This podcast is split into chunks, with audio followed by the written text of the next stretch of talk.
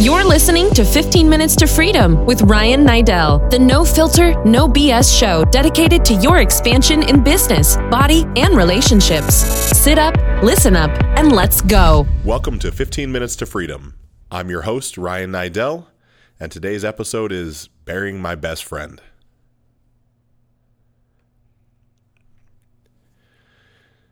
So this episode's a little somber for me. You know, most most of the episodes that I release are more impactful, more insightful, more of something. And this one's a, a little bit out of left field for me.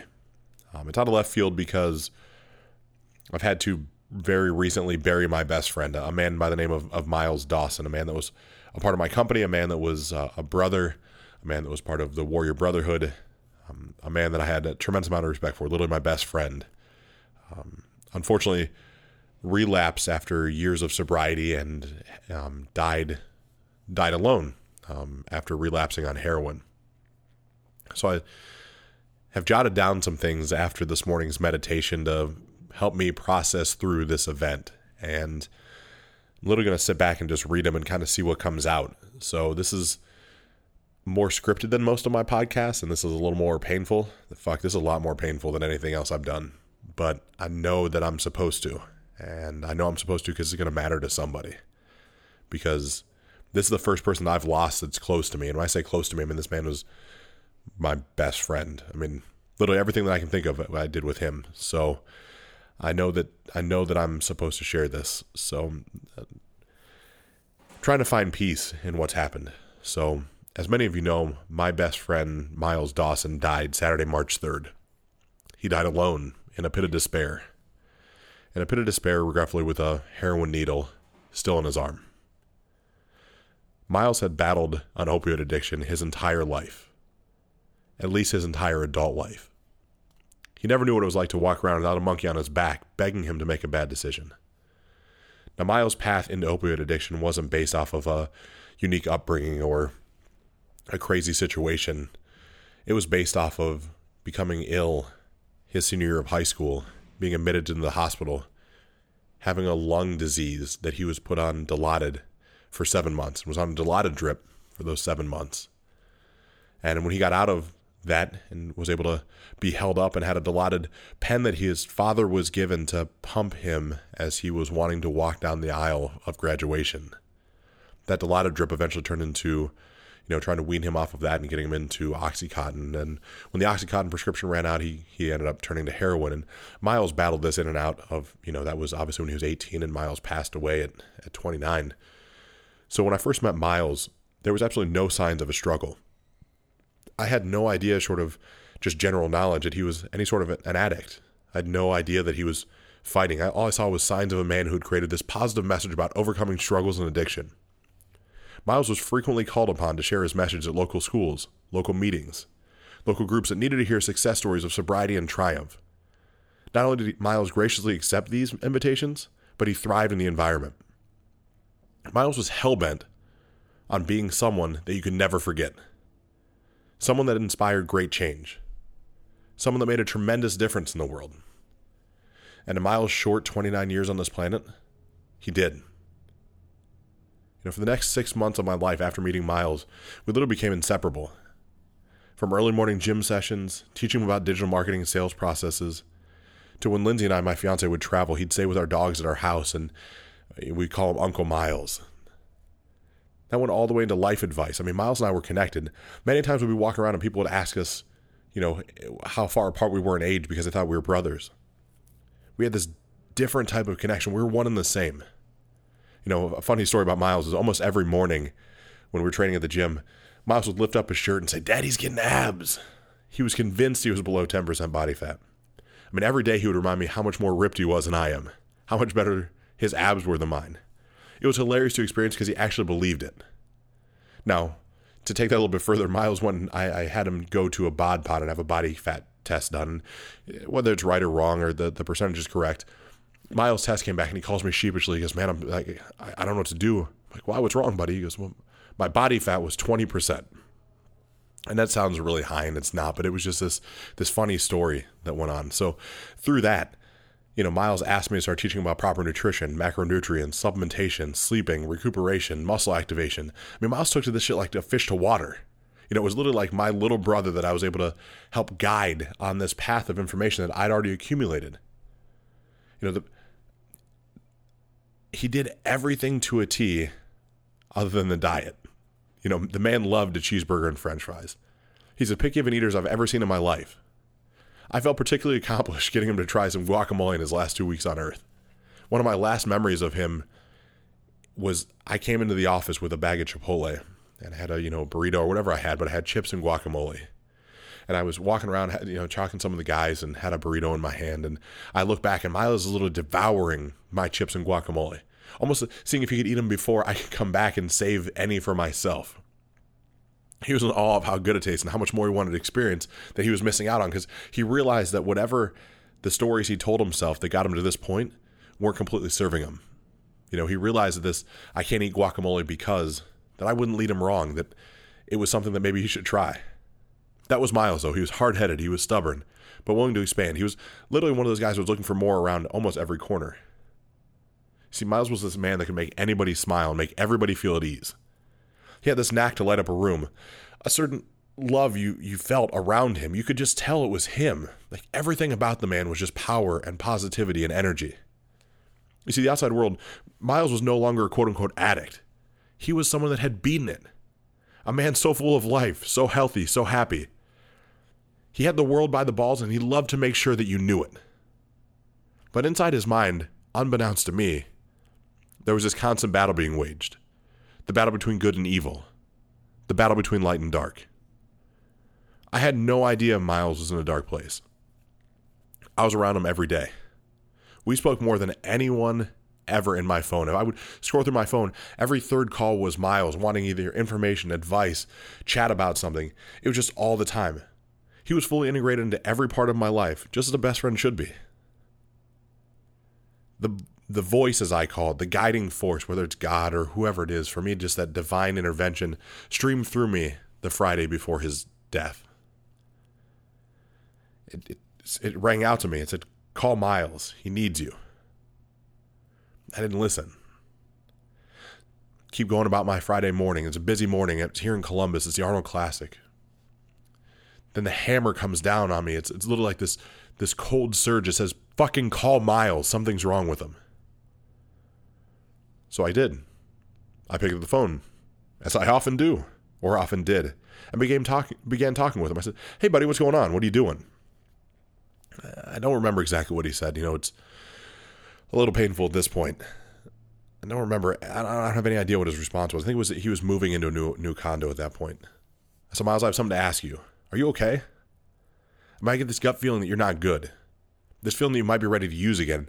And I never thought that about Miles. In the six months I'd been around him every day, there wasn't one sign to me on the planet that Miles was struggling.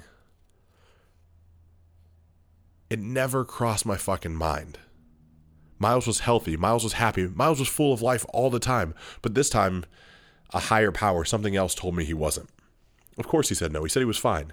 I kept poking and prodding, but he was insistent I was crazy he hadn't used in years. He told me he would never think to do it. He wouldn't want to disappoint me. It, it didn't even cross his mind over and over and over again. Unfortunately, this is the last time I spoke to Miles. Sometime in the next 12 hours, Miles decided to use heroin and died standing over his sink with a needle in his arm. Now that I can, now that the dust has settled and I can put together more of the pieces, I realize the inner turmoil that Miles experienced, and I can't believe I didn't see it. I can't believe I missed what I didn't know I was looking for. Miles was drinking more, just never around me. And if anything, I know from other friends that have shared this disease is that addicts shouldn't drink, but I didn't know he was drinking. Miles was not financially sound, but he did a great job of saying he was. He always had an, had a reason or excuse, or he said everything was fine. Miles was struggling to find the right path to walk down with a woman and be the best version of himself. But whenever we talk about it, he always had a plan to make it happen the right way. Now, Miles didn't want to disappoint any of us. That wasn't who he was. He was a, a pleaser. He was a fixer. He was a great guy. But above all, above all else, I know Miles didn't want to disappoint me. I held Miles in this high standard because I knew what he was capable of. I knew the standard that I held him to that he could exceed and that he could beat. And I thought he would. You know, Miles passed away in this pit of despair. He passed away alone, scared, filled with turmoil that didn't need to exist. All he needed to say to any of us, anybody that loved him, which was 1,800 fucking people at his calling hours in a small town in a rural Ohio. All he needed to say was help, and we would have been there. But he couldn't. You know, that wasn't Miles. Miles couldn't let us all down. He couldn't raise his hand and ask for a life jacket. His pride wouldn't allow it. The disease wouldn't allow it. His love and respect for us all wouldn't allow it. It's painful to know there was so much more for Miles to experience, so much more life for him to live, so much more he won't get to experience. But all that fails in comparison to the thought that my best friend's last breath were taken alone. And in the new apartment he was so proud of, empty and void of all belongings, as he was to be moving in. Because Miles was full of love and full of light, that's all he ever wanted the world to see in him. Was just that.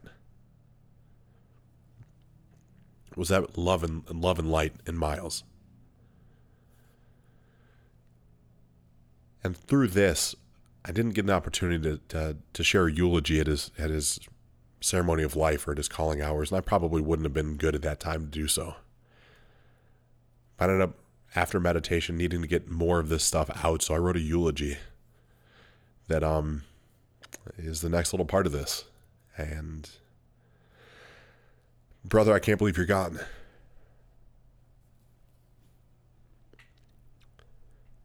From the moment we connected, there was an energy and a bond that was palpable. I know you weren't the best at big words, and you had way too much fucking pride to ask what th- big things meant. So I'll spot you on this one. It means to be touched or felt. Your energy, I could feel. It would appear to the outside world as we were brothers. Of course, you had better abs, better style, a much better beard, and were almost as big as I am. But that was only if people were keeping score at home. And you and I knew no one keeps score. You had this incredible ability to make everyone around you feel at ease, feel so at peace, which is incredibly ironic considering the turmoil you were faced with right before your ultimate demise. You see, Miles, the world needed you, and the world still does. Your legacy is immortal. Making the world light up in joy and, and smile or in your presence seemed to be your job, and a job that you did so easily I don't know a person on the planet that spent a time in your presence that wasn't completely enamored with your charisma, with your energy, with your exuberance you brought to the world. It was everybody. You just had a way about you. A way now that I can be open with you, I've always wished that I had. You were never able to find a stranger, never able to be outdone, and never found a woman that didn't quote unquote want you. Damn you, Miles, we had a lot more times together, brother. I promise to take you on your first private jet, have you experienced your first 50,000 bar, $50,000 bar tab, and help you negotiate that new Audi RS5 you've always wanted. I promise to help you create financial stability and discipline that no one ever showed me at your age. I promise to hold you accountable to help you see the path to be a better man, a better husband, a better father, and a better leader. I promise to make certain you didn't make the same mistakes that I had already made. And above all, I promise to watch out for you and always have your back. I'm sorry I failed you, brother. I'm sorry I wasn't a better wingman for you on this one. I'm sorry I didn't honor my commitment to always have your back. You deserve more time here with us to help us to expand further than we ever thought possible. You deserve that one final do over. If anybody does, brother, it's you. But perhaps you finally took my advice and started to eliminate what doesn't serve you. The gifts you had for all of us to love and to cherish were just too much for the mortal body you were given. The light you had to shine was much brighter than you thought you were able to get through your motivation and teaching. The energy you emitted was beyond what a simple creature could ever truly understand. I choose to believe the voice that I now so consistently get to hear is somehow you raining down your love and light through me. You see, Miles, just because you slipped up doesn't mean that I stopped loving you. It doesn't mean that I've turned my back on you. It doesn't mean that I think less of you. It means you made a mistake. And Lord knows every one of us has made mistakes. It just so happens this mistake has been made And because of that, you and I can never speak face to face again. But it doesn't mean I'm not here for you. I still am. I always will be. Miles, I love you like the brother I never had. I'd do literally anything to have you next to me, cracking jokes and making me smile. That was one of your many blessings, making people feel at ease. Now I sit alone, quietly searching for that easy feeling that you were so great at creating for all those around you. I believe that you're still around me, that you're still here, that you're still connected to me, and I'm trying to put me at ease. What I need for you to do right now is put everybody else at ease first. I need you to take the pain away from the thousands of other people that are affected by your absence. They need you first. I'll be alright. You and I know one of the five rules of warriors to always take care of your brother. And you will do that for me in time, as I will for you. Miles, you're an incredible man, a man I'm honored to have shared my life with, a man I'll never forget. Thank you for being the light that started each day for me, and the love that helped me finish it. I love you, brother. I'm going to miss you something terribly. I'm sorry I wasn't there for you when you needed me the most.